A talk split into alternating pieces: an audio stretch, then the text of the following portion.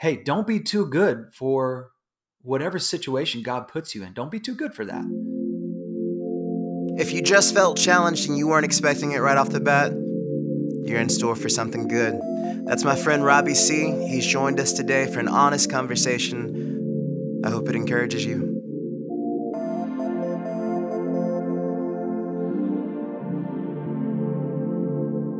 Robbie, it is good to see you, my friend. Yeah, you too, Daniel. You too, for sure. Thanks for having me. Yeah, man. So take me back to the early days. Where did you grow up? Man, I'm I'm, I'm a Texas guy.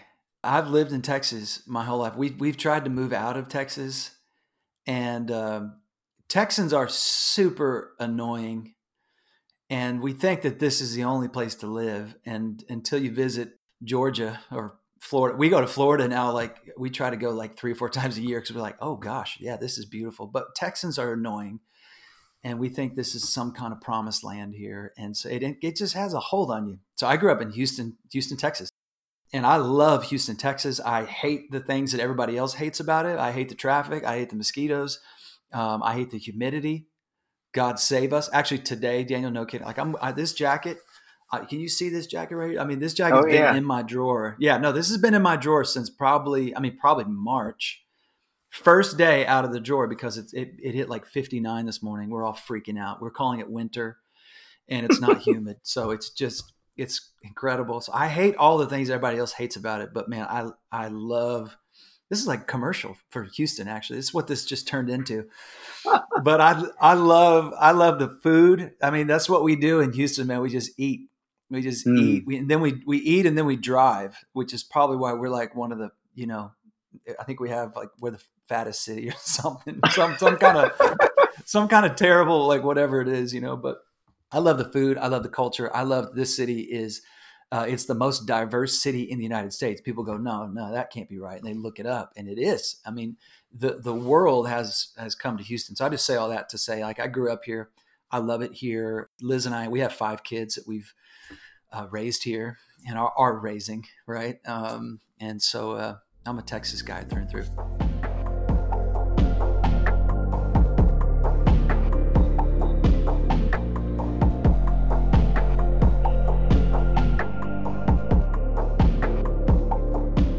When did you fall in love with music?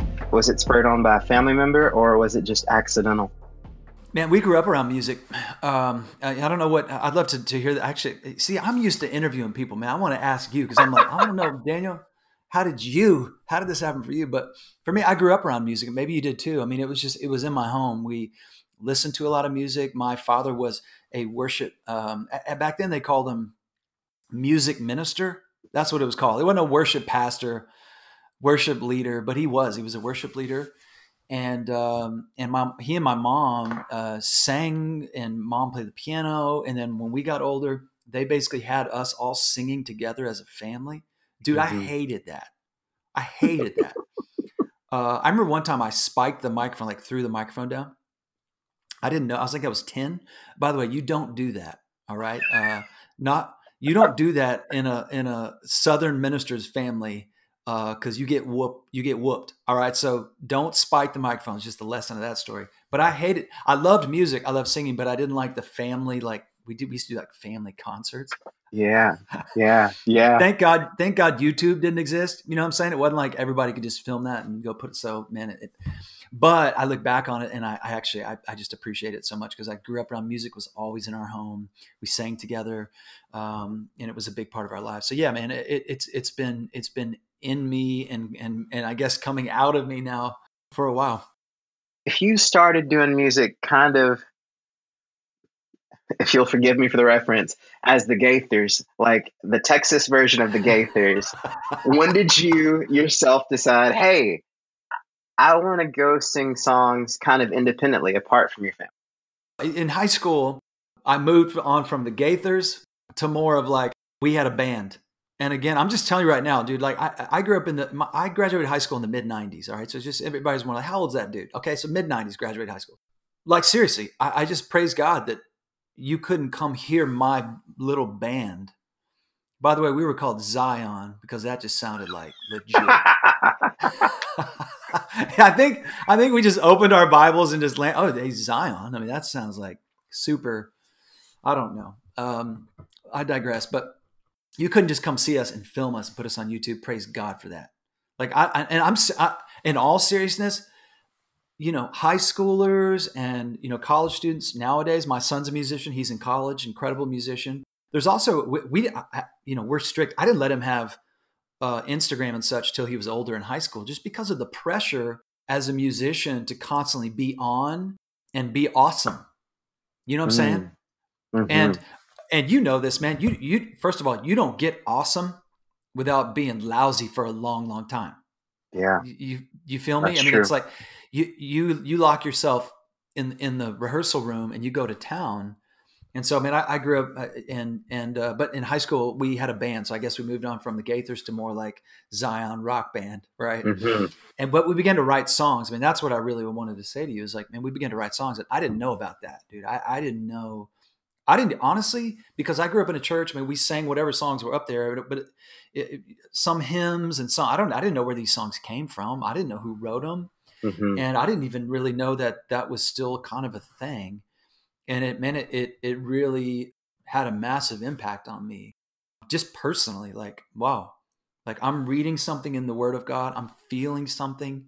God, the Spirit is stirring in me, and I, I somehow get to write that. Now these were lousy songs I hadn't sung any of those songs for 20 years, but that really began to change the trajectory of like, wait a second, did man, this is something that that I feel like God may may be doing in me and through me, and I should probably check this out, at least give it a shot.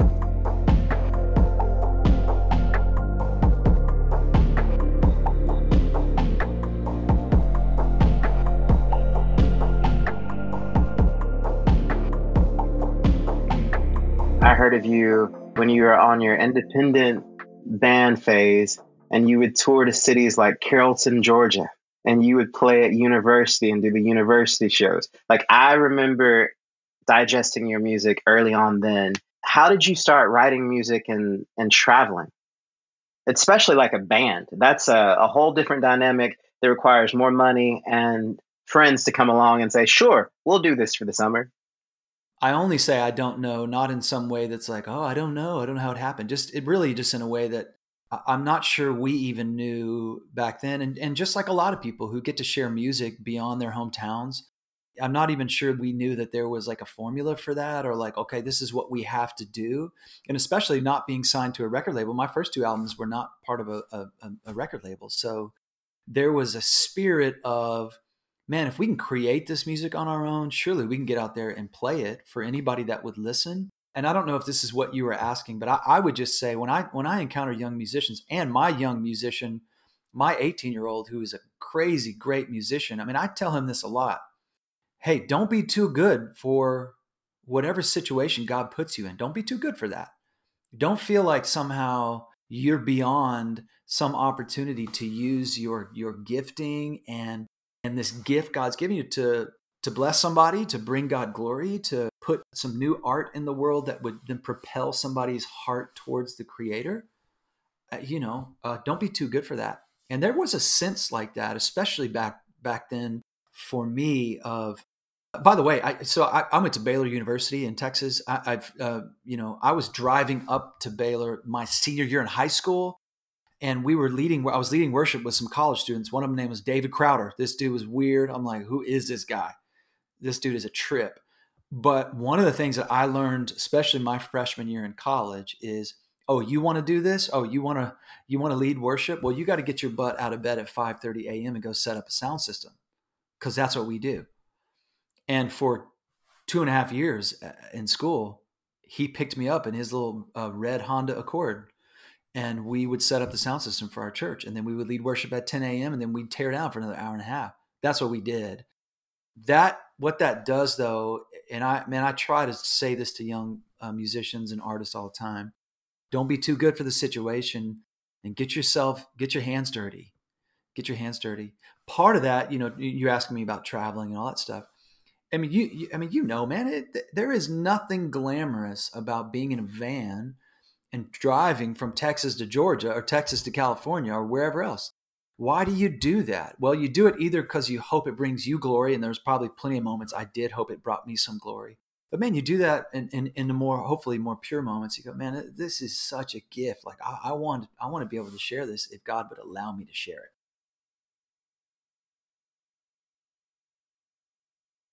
The long answer to the question is, man, I, I don't know how exactly all that happens. I just know that if God's given you a gift, and I'm talking to whoever's, you know, listen, God's given you a, a gift and a passion, get your hands dirty, honor him with it and don't be too don't be too big for any situation which means you know you play for 10 people or you play for 10,000 people or anywhere in between and stop worrying too much about that and get out there and enjoy it. And uh, i think if we'll do that even today in today's climate maybe you know past coronavirus because none of us are really uh, yeah. playing a lot of live music right but um, i think if we do that um, it, it, it'll set us down that path for sure Man, that's amazing. And it actually that explains a lot because years ago I saw you on tour in Athens, Georgia with David Crowder. And now it's making more sense that y'all had been connected since early days at 5 a.m., getting up, doing the sound system, that you would just naturally tour together. Yeah, you know, that tour specifically was a very special tour to me because we were longtime friends. Our friends Shane and Shane were on that tour, and they were, they were also longtime friends. And we all, I, I met Shane at I met Crowder at 17 and the Shanes at, at 19. And we, I'll be with Shane, uh, the, both of them on Monday. I, I, my, so our lives have been in, intertwined for many years. And that tour was a, just a real, uh, you know, some of my greatest memories. That night specifically in Athens, I believe it was, it was either Halloween or it was the night before Halloween, if I remember mm-hmm. correctly. And you know, when I say that Crowder and I used to set up a sound system, man, that was for a church that we were a part of, and the pastor of that church was killed in the church just a few days prior to the concert you just referenced. Mm-hmm. And so we all left that concert that night and got on a plane and flew back to Texas for a funeral.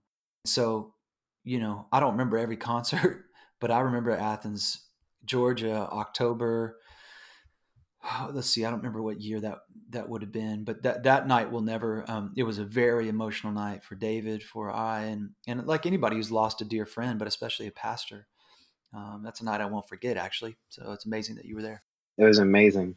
So much talent, so much diversity, and none of your music sounded the same. And to me, that really stood out. I know that these days the church world, mm. senior pastors like to use these terms like congregational songs and worship music. But I believe art looks wildly different for everyone. And so I'm curious to you, who is now a pastor who studies theology and liturgy, what is the whole thought process that you go into when you think of worship music? Yeah, I mean, I, I really appreciate the question, and, and, it has a bunch of different facets to it. So I'll try not to be too long winded on this, but it is something that I give a lot of time and energy to, not only for my local church, but for the capital C church. Uh, and, and there's a bunch of aspects. So I'll just start with the obvious one, which is just the art form itself. Um, I mean, I, I was at a, a gathering, this was years ago, and couldn't be more relevant to 2020, but it was a gathering centered on racial reconciliation inside the church. And it was put on by uh, African American pastors. It was put on by white pastors, Asian American pastor who's a friend of mine. It was an amazing gathering, and I'll never forget what one of the the, the conveners said at that gathering. He said, and again, I'm talking now specifically to the the artistic side or to the the art form or the expression, but he just said, if you are in a gathering uh, consistently at your church and you are constantly feeling like all of the songs or art form i mean again i say songs but whether it be you know visual arts or whatever it is all of it suits your taste buds.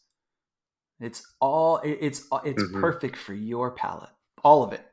Well you may really enjoy that but what that probably means is you're going to look around and see a room filled with people who look just like you. Because the art form is so homogenous and so aimed at one group of people or one one flavor. And again you may really like it. It's going to taste good. Like I, I love steak. Give me steak every night right? And it's like but um it, it, you know steak every night of the year probably not a great idea. Let's switch this thing up so that we can invite some well, let's enjoy and feast on some he just said if you look around and see that he said the the the answer to that is that you would be in your gathering And man, you might have a song you're like, dude, I connect with that song. I love that song. I know that song. Next song, different, maybe a little different style, a little different. I don't know the history of that song. Well, where did that song come from? What is that song? That has a little more gospel flair to it. I don't know about that. Well, you're going to look around and you're going to see some people where that song is connecting with them. It's this idea that on the very surface level, our worship music, it can be homogenous. I mean, it can be stagnant and aimed at a specific group of people. So that's just style. Let's talk about substance. So what what is what is actually worship music? And this is where I just I mean I have a strong passion for this because when I first signed a record deal, signed uh, by the way, the people who worked at my record label loved Jesus. They were amazing people. They were incredible businessmen and women, and I respect them to this day. But one of the things that we struggled with, which is a good struggle, right? When you when you have artist and label or artist and when art and commerce collide there's going to be a struggle by the way. Just fyi all you artists out there. When it hits commerce when it when you start talking economics there's going to be a tug of war. Part of that tug of war for me was there was a lot of pushback on albums that i would turn in that had songs about my wife about jesus about loss Man, I got I got a friend who died of cancer. I got to write about that. Two songs on that record and they would say, "Man, we we think these are good songs. We don't know that this is a worship record." And what they were saying was, Daniel, was we don't know that the content that you've just put in here is worship music. I understood what they were saying, and I'm not a dummy. I mean, there are songs that are better suited for a corporate setting. They're just songs that are more singable. Mm-hmm. You know, uh, I got I got a lot of good friends who know how to write singable songs, and I, am like, man, I, how come I didn't write that, dadgummit? So I get it there's also this idea that we may be missing out on a lot of aspects of our humanity and then God's response to us. And, and we may be missing out on some of God's sovereignty. So that's what we see in the Psalms, by the way. I mean, the Psalms, you know, John Calvin, he's, he's famous. You don't have to be a Calvinist to appreciate this, by the way. Like John Calvin says, you know, when he looks at the Psalms, it's like a mirror. I mean, he's looking into the Psalms, it's reflecting back everything he feels all of his sin, all of his brokenness, all of his joy, all, his salvation, his highs, lows, all of it's reflected in the Psalms. And I would just say, my, my point in saying all that is when we gather as God's people, are we reflecting all of our humanity and all of God's sovereignty? I mean, are, are we being honest or are, do we just have a little s- small slice here? And so when you ask about worship music, well, how's that been defined? And, I just get passionate because I just tend to think me loving my wife and that woman loving me even though she knows me and knows I'm I'm a sinner in need of saving every day and just you know she's sticking with me through highs and lows and I'm gonna write about that kind of love well that's not a that ain't no worldly love man I mean that's a that's a that's Ephesians that's Ephesians 5 love I mean we're laying down our lives for one another that feels worshipful to me when my friend passes from cancer or when I go to the funeral of a dear friend who's having to bury her son who was shot to death on the streets of Houston. I'm gonna I'm gonna write a song called Lament, and we're gonna put that on the record because I see that in the Bible, and I I want to give voice to God's people in worship, yes, but it's not gonna be packaged up neatly like sometimes we tend to think of worship music. So I'm passionate about that, not only in, in style, not only in the artistic form, but also in substance. What would you say to a worship leader who has written a variety of songs that incorporate God and love, but it's not necessarily what the church right now thinks is corporate worship. How would you encourage that person to create, keep creating, even in the midst of obstacles? Be it the pastor doesn't really want it sung on Sunday morning, yet it's inside of them, and they keep writing these songs, but they don't know what to do with them. It's a good question. And, and, and please hear me. You know, my suggestion is not that every song that I've ever written is appropriate for a Sunday morning gathering. Some songs that I have written, I think that are maybe didn't. So there are a few of those songs, right? And so I would just say to, to songwriters who are believers, who are also great artists. But, and, by the way, there's another point of tension in wrestling. I, you know, that's something that also will have a tug of war. You know, uh, I love the Lord and I belong to a local church, and yet God's man, I got this desire to create, which I think is a is a is a, a holy desire. I mean, that that's the spirit of God saying, "I've, I've made you to cre- to be a co-create, create, honor me, glorify me with your with your creation." And so we're not the creator, capital C, But because we abide with him, he's inviting us in then to make that offering.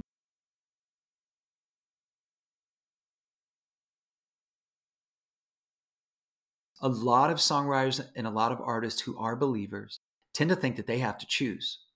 I mean, they, they tend to think they got to choose. I either got to go this way and write songs that are like, you know, maybe that's maybe they don't feel it's as good or as rich or as deep or as honest or as whatever, but it will be corporate. It will be something that my church can grab a hold of. And I just got to go that way or forget that. I'll never have a connection to that. I'm going over here. I'm an artist. I'm gonna be able to be creative. I can I have a free mind and a free heart and I'm gonna go for it. And I don't even care about the corporate gathering. And I just would say, man, don't do that.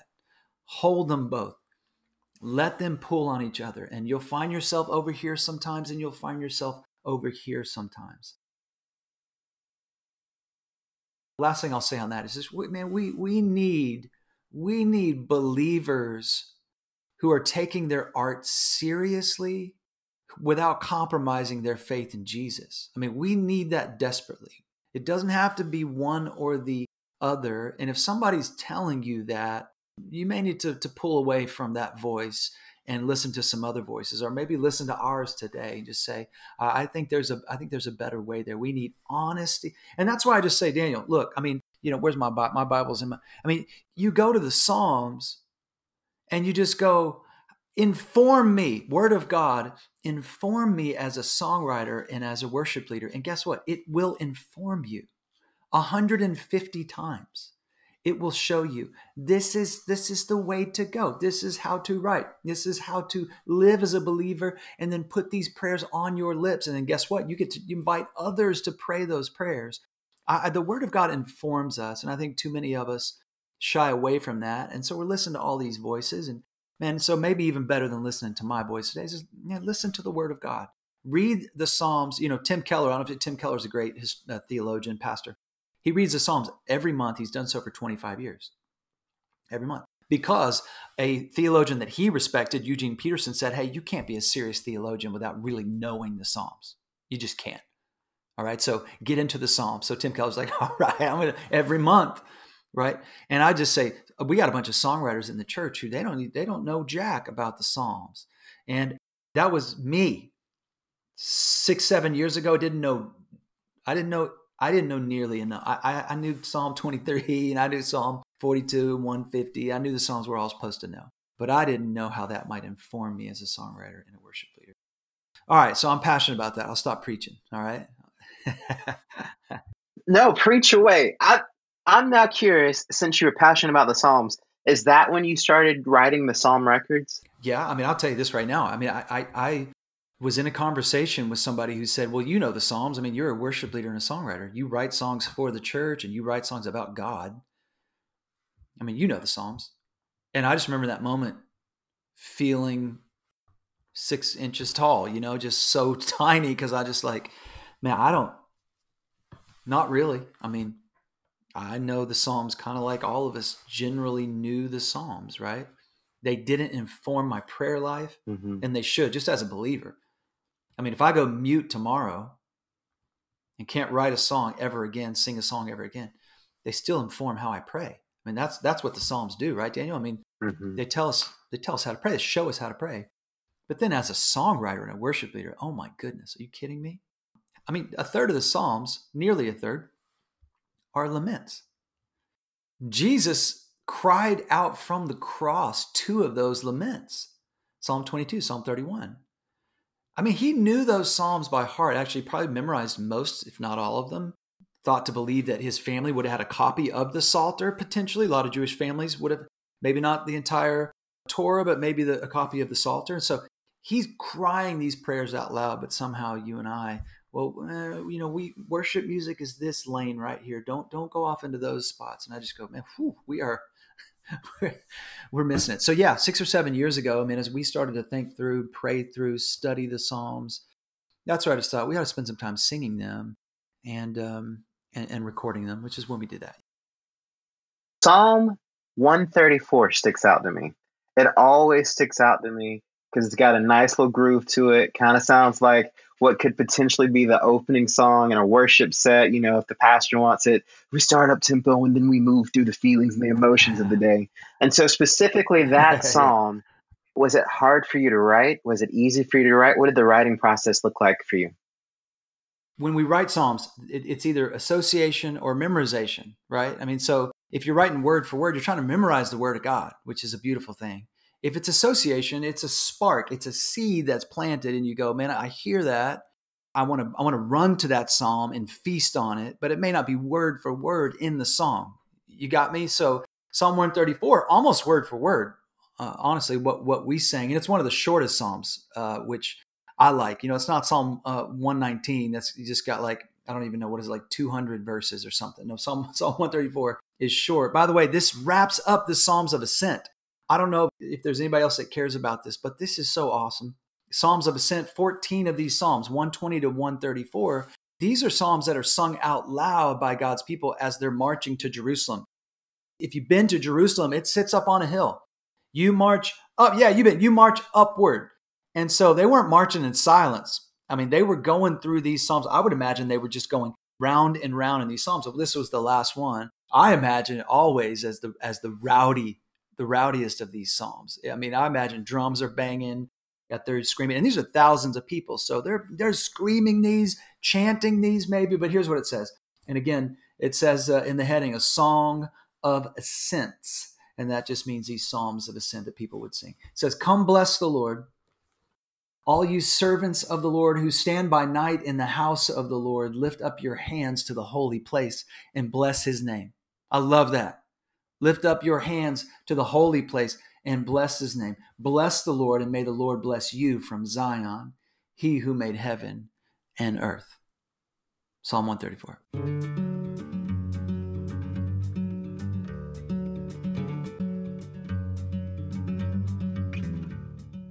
there are a lot of things that people can want. There are a lot of things that artists want, specifically musical artists. A lot of us want to write songs that matter, songs that people can sing, songs that we hear a crowd sing back. Other people who are artists want to be signed to a record label and have the chance to go through the process of making money that way, having radio like pitch singles, that kind of thing. What was it like for you to transition from being an independent artist with your band to, man, a record label wants to sign us? Let's go out here and sign this deal and see what happens.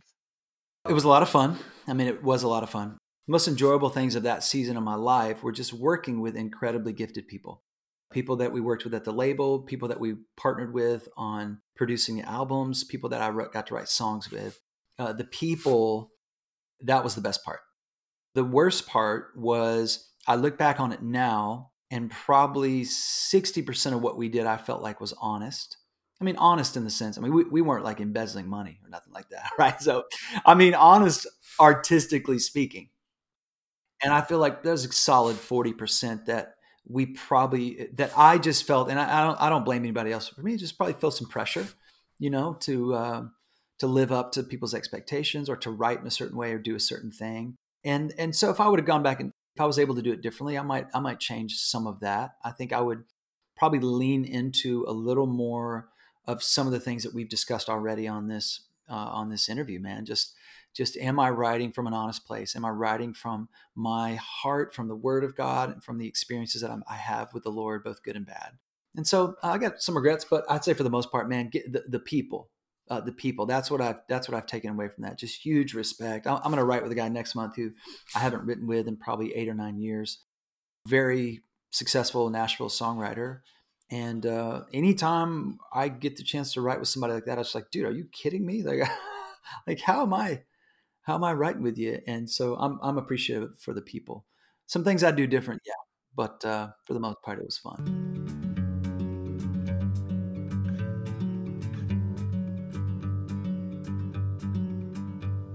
And when you get the phone call that, man, radio has really picked up this single and it's doing well, or you get a phone call and they say, someone on TV or some show on TV wants to play your song can you take me back to the actual emotion that you felt when that happened?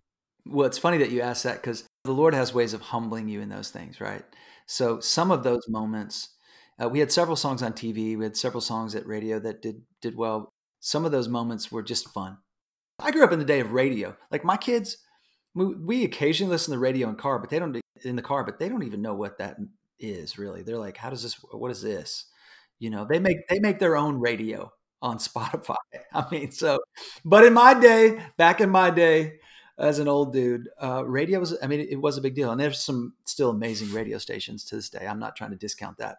But just hearing your song on the radio was a big deal. And like I said, I grew up in Houston. So like I didn't, I didn't even know, I didn't know Jack about any of the other radio stations in Atlanta, in LA, in Chicago. I like, I knew Houston. So when I heard my song on the Houston radio, like I went nuts. Like we danced around the, we thought, oh my God, we're so big time you know, we didn't realize that it was pretty much just Houston that played that song. that song really did not do well at radio, but it did in Houston, and we thought we were such uh, big shots. And so I, I, remember too, we we had a song that was featured on American Idol for uh, like two or three months. On it was five different commercials. They all featured our song. It was amazing. We freaked out, but we you would think somebody would tell you that that's going to happen. My ex girlfriend from eighth grade. She is the one. She is the one who messaged us on Facebook and said, "I think I might have just heard. Not sure. Not sure if it's your song. Sounded like you on TV. That's how you find out. That's not very glamorous. And this is the last story I'll tell you. We're feeling big time. Hey, we're on TV, man. Like we're on TV. We think we're just big stuff. We got. A, we did get an email that said, "Hey, you are going to be." Oprah Winfrey had a show. I don't remember what it was called exactly, but it wasn't like her show. I mean, yeah, Oprah Winfrey had a show, right? not, not, the Oprah show. She had some kind of show on ABC. I don't remember what exactly it was. And they get highlighted generosity, giving, that kind of thing, kind of heroes of the community kind of thing. And the email said our song New Day is going to be on that show. We're pumped, man. We're like, dude, let, let's let's go. We invited people over to the house. We got hors d'oeuvres, man. We got we got beverages we're partying because look at us, dude. We're on TV. Well, we watched the show. There is a song called New Day that played on the show. That wasn't my song. Oh man. and so, I mean, I've got friends and family. I'm feeling like, uh, hey, I'm I'm I'm a big deal, and they're like, "That's not you, by the way. Like, why did you tell us you were?" and so, man, I just say all that to say, like, that really, I mean, honest, honest to God, from that day forward, there's not a lot of news, good or bad, that I get too high or low about. And you just go, man, God knows what he's doing. If a song's going to be on something and it blesses somebody, cool. I, I, will say one more thing. We had we had a song called "Shine Your Light on Us." It's it's one of my personal favorites. If you can have a favorite of your own, you know, songs or whatever, if that's not weird, but I, I do enjoy that song. Means a lot to me personally that song was featured on a a show at the time that was huge with high school students. And it was not a show that I would ever let my kids watch, to be honest with you. so you're like, that's kind of weird. Like, and so it was kind of like, man, that's cool, but that's not really a show that's, yeah, you know, I don't really know. Well, the, the show ended up being about suicide and they played the entire song. I mean, sometimes you have mm. a, a, song on something, Daniel, and they play like 10 seconds. I mean, it's barely audible they played the entire mm-hmm. song at full volume with no talking over it because it was kind of like a montage thing or something.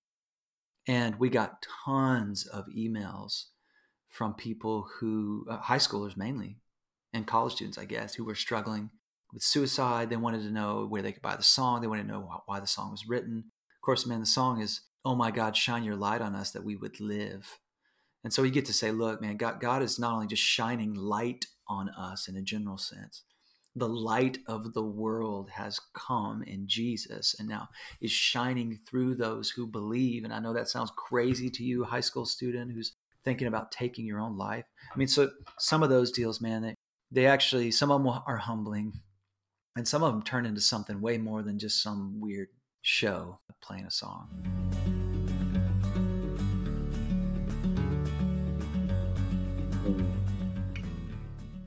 So I happen to know that you care about more than just that song, even though that song is amazing and that song has done wonderful things for people who struggle with depression and mental illness. I know you care about a song called Home. And why exactly is yeah, it that no, it, that song sticks it out? is again. Uh, it, it's a song that has meant a lot to me. I love to play that song, and um, it's not a popular song of mine. So, like a lot of people, just I mean, we we uh, would open a lot of concerts with it in the last four or five years, but not a lot of people know it. It means a lot to me for a few reasons. Um, one of which is to say, um, well, the the first line is, um, "I don't want to live for the rich." And I don't want to live for me, a rich man who's come here to confess my sin. And I'm not suggesting that I'm rich in, in terms of um, American standards, but I am. We, we all are pretty wealthy in terms of the world. You start traveling the world, and you just go, "Dad, gummit, Mhm. man."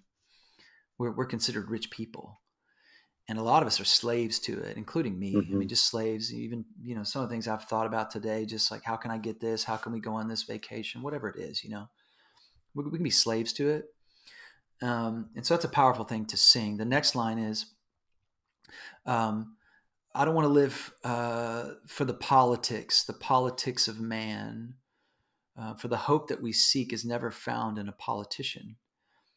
And that's also a pretty powerful thing to say and a pretty compelling thing to say, at least for me, because a lot of us put our hope in politics, we put our hope in Mhm. leaders, put our hope in people. And uh, I mean, I think hopefully we've learned our lesson, and that ain't, that ain't gonna fly. That that ain't gonna work. And what's crazy about that, Mhm. man? I was just telling a friend this at lunch yesterday about that song because he mentioned that song to me, and I said, man, when I wrote that song, it was a year after President Obama was in office. So it's 2009 when I wrote it. The song was recorded in 2010, released in 2011, I guess that kind of time period. I don't know exactly. It was so crazy though, man, because um, I got emails f- from people who supported President Bush, who thought I was singing about President Obama. And then I got people who supported President Obama mm. who hmm. thought I was somehow saying thing about, saying something about President Bush. And I had to reply to all of them, just be like, "Hey, that's that song. That song ain't about either of them specifically. Um, you know, two Mm-hmm. 2 mm-hmm. good presidents, mm-hmm. two two men who love their families, who I have respect for as as leaders and former presidents. Uh, so it's not to discount them, but that song is not about a mm-hmm. party mm-hmm. or a person or a politician. That song is is broader than that to say, hey, you start putting your you start putting all your eggs in that basket, it's gonna hurt you. And so when you ask about that song, I mean, those are the two things that come to mind. And then the song goes on just to say, I want to live for the king. I want my life to be lived for the king because I try to live it for other stuff and it work. It doesn't work. And uh and I, you know, I've been around a little while, man. Like I- I've had some successes and some failures. I've got a great family. I got a beautiful wife.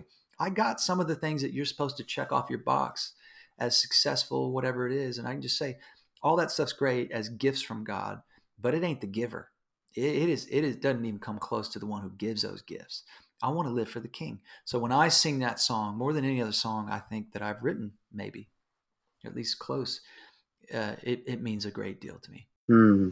Okay, so I'm going to ask you about one more. The song Stay. What about that song resonates so deeply with you? Okay, here, here's what's ironic about that is the song "Stay," the one that when I hear you ask me that is because here's what's crazy. I've had two songs called "Stay." You're not supposed to do that, by the way. So if you're writing songs out there, don't title the same song. That doesn't make any sense. I don't even know how that happened. It's like we forgot that we had a song called "Stay," and then we wrote another song. Well, I think we're just dumb. I think we're just dumb. It's like somebody just didn't have the heart to say, "Excuse me, you already have a song called that. How do you not even remember your own songs?" It's kind of like my wife who says, "Like, how do you forget the lyrics to your own song?" And I'm like, I don't know. Like sometimes those are the hardest songs to remember, which doesn't make any sense. So anyway, we got two songs called "Stay" because we're just dumb and we don't have better titles. Uh, this, there is a song called "Stay" on the "Give Yourself Away" record. That again, man, it's it's crazy because that's not a that's not a song that people, you know, message me and go, "Hey, I love that song." It's not a favorite of people. It is kind of a favorite of mine. I, I like I love that song, and um, man, on, honestly, there is a there is a, a, moment when you follow Jesus. So if if you're watching this and you're not a Jesus follower, first of all, come on. I invite you in. Like, and if you are, there's a moment where you sense that maybe um, God's not going to stick around. That you're going to do something, you somehow got to earn this deal, or you got to have a report card that passes. Otherwise, God's going to somehow expel you from His presence. And that just ain't in the Bible. And that does play into this song. There is also moments when you're in a relationship. Uh, man, I don't care if you got a best friend. If you're single, you got a best friend, or you know, you're a parent, or if you're married, a spouse. There is a moment where you feel like somebody ain't gonna stick around. That you're gonna do something or somehow push them away. That also plays into the lyrics of that song, and uh, and so, man, that's that's like personal stuff. When you start singing about those things, and I guess that's why if you ask me, like, you got favorites or you got songs you love to sing. I mean, when they start getting personal like that, um, I, I need to sing those. I need those reminders that God ain't God ain't just waiting for you to mess up and somehow expel you. That's not the gospel. Man, you you're saved by faith alone, by His grace alone, and so there ain't nothing you're to do. And then that's supposed to carry over into our relationships, man. I'm supposed to offer you the grace. You're supposed to offer me grace. Like, dude, who are we? We've been forgiven. That ain't how we, that ain't how we, that's not how we're to roll here. And by the way, man, just, I, I appreciate you asking me on. I appreciate you um, chatting with me, man. I, I, want, I want more of that grace extended uh, in, in the country right now. I mean, believers ought to be the grace givers right now. And let's stop acting like politics or these politicians speak for us, man. Let's, let's be, let's be some grace givers, man. Let's be some grace givers to one another. And uh, and so I hope that encourages some people today as they're listening. Yeah. So we've talked about your records. We talked about uh, where you grew up, your family, all that kind of stuff. Um, who are you now? Because now you are not the same person that was on the road uh, 200 dates a year, doing tour stops everywhere, with a in a van and like with four or five other people. God knows what that looks like. You're not that person now. Who who is Robbie Seay today? yeah, you know, I'm, I'm going to be in Dallas next week recording, and and I had a buddy who's like, "Man, just crash on my couch. You know, just crash on my couch." And I'm like, "Dude, man, I, I ain't I ain't 20 anymore. I, and I if I crash on your couch, my back will hurt. All right. Uh, so, and this this dude's like 28. He's like, what, man? Just just come Craig. So no, I'm not the same. I ain't the same guy. I'm like, dude, I'm getting I'm getting a, a sweet hotel room, not because I need to stay in some swanky hotel. I need a good bed. All right, I need a good bed. That's all there is to it. You know, honestly though, man, uh, um, man, I heard a message two days ago that just talked about what is your primary identity, and I was like, primary? Like primary, secondary, but it the way that this was is your primary identity as a son and a daughter for for women um, or are eh, eh, are you what else is defining you that would be greater than that man and there i'm at a place in life where i just am resting in that and it ain't because i did something i mean it ain't because i had some career or still have a career or still doing this or look at me, eh, this happened to me. I mean, I think it's actually in spite of a lot of those things, honestly, because those things just don't get you. They, they don't earn what you think they're going to earn you. And so, who am I now? Gosh, that's a great question, man. But I am, uh, man, that, I want that to be my primary identity. And sometimes I forget that. I'm also, man, I, I'm a father. I got five kids, dude. And they're, some are older. Uh, they got passions all over the board. They got music, art, uh, sports. I got a 14 year old basketball player. I got a, a, a, junior in, in high school. She's a volleyball player. I got a daughter who plays piano. I got a son who's just a crazy musician. And I'm like, this is nuts, man. Like, this is awesome. And, uh, I want to, I am, I, I want to devote my time and energy to this. I've been married to the same woman for 22 years, bro. And I, and I, am not just, this ain't no cheesy talk. Like you, you, hey, by the way, you go through something with a lady, fellas, you watch, you go through something with a lady and you come out on the other side, that is that's where you're going to find out like you know she's something special. I mean, for real. Uh, it, it's special in the beginning, but you start going through stuff, you start losing, you have loss, you start, you, you know, she finds out who you really are. You know, uh, she's living with you. You're like, she's like, wait a second, um, you're not you're not near as good as I thought you were, um, and she sticks with you. So, man, who am I? Father, husband to Liz, and um, and so I rest in that.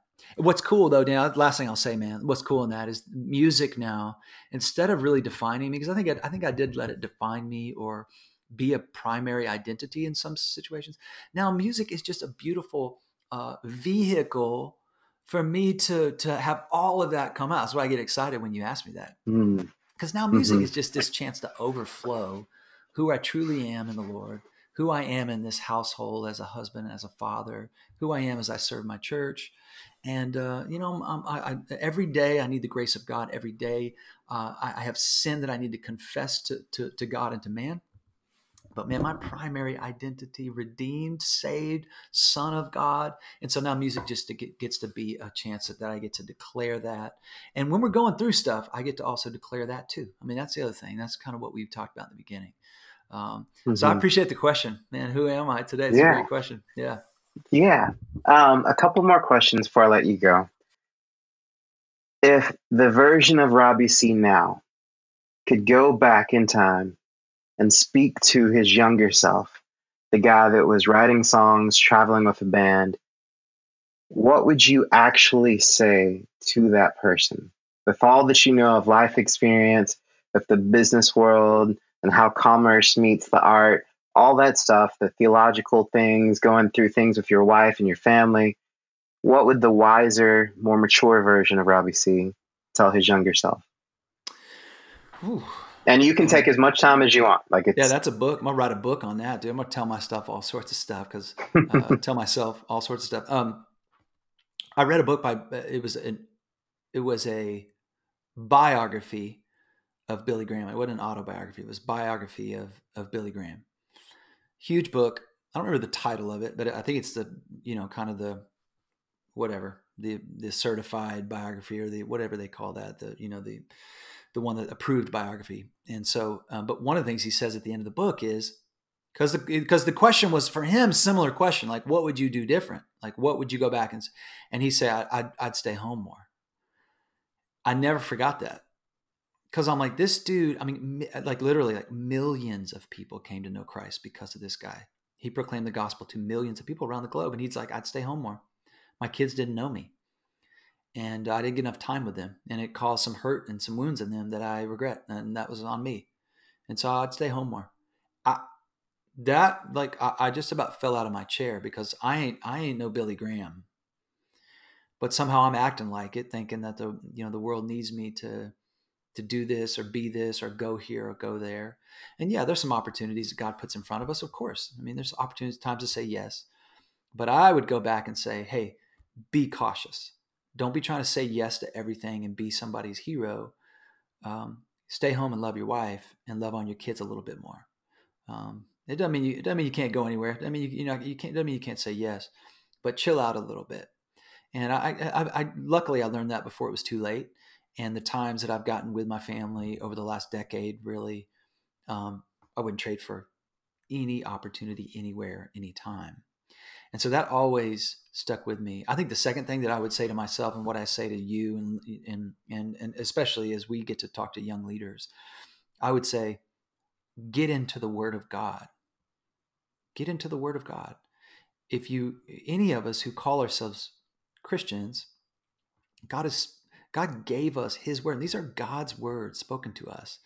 And yet, for me, uh, growing up, I I, I just I, I kind of skimmed the surface, uh, you know, like a like a speedboat, right? I mean, you're just hauling on the surface. And I think God's calling us to just go straight up, you know, submarine. Like we're we are to be submerged in the Word of God, and it changes your life. It changes your life as a believer, and it changes your it changes my life it's, it's what it's what we've already said, Daniel. I mean, we, it changes my life also as a songwriter and as a an artist, as a musician, and as somebody who pastors people.